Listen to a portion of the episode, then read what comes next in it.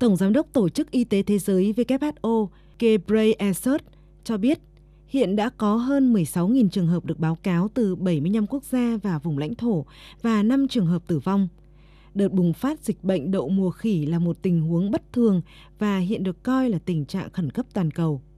Ở châu Phi, bệnh đậu mùa khỉ chủ yếu lây lan sang người từ các động vật hoang dã bị nhiễm bệnh.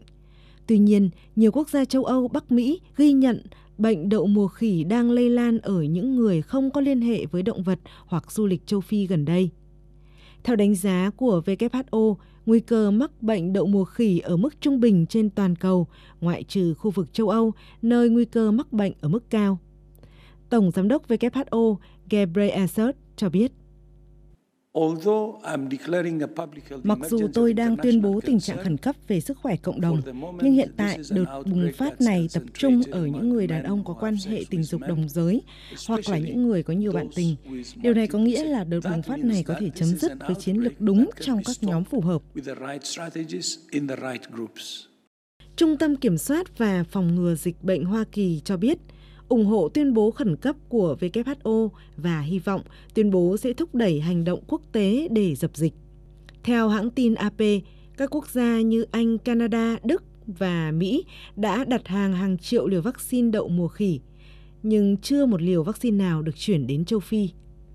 Người đứng đầu đơn vị ứng phó các vụ việc có tác động lớn của WHO tìm nguyện thừa nhận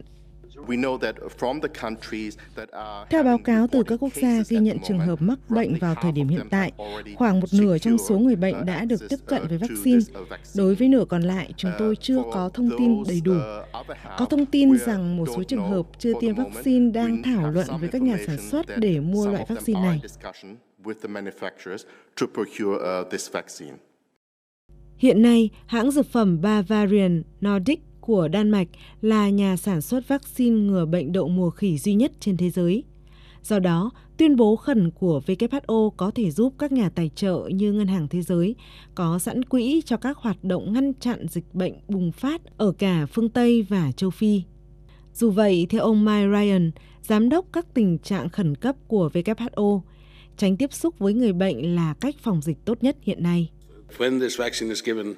Tiêm vaccine này trước khi bị phơi nhiễm không giống như tiêm thuốc chống virus.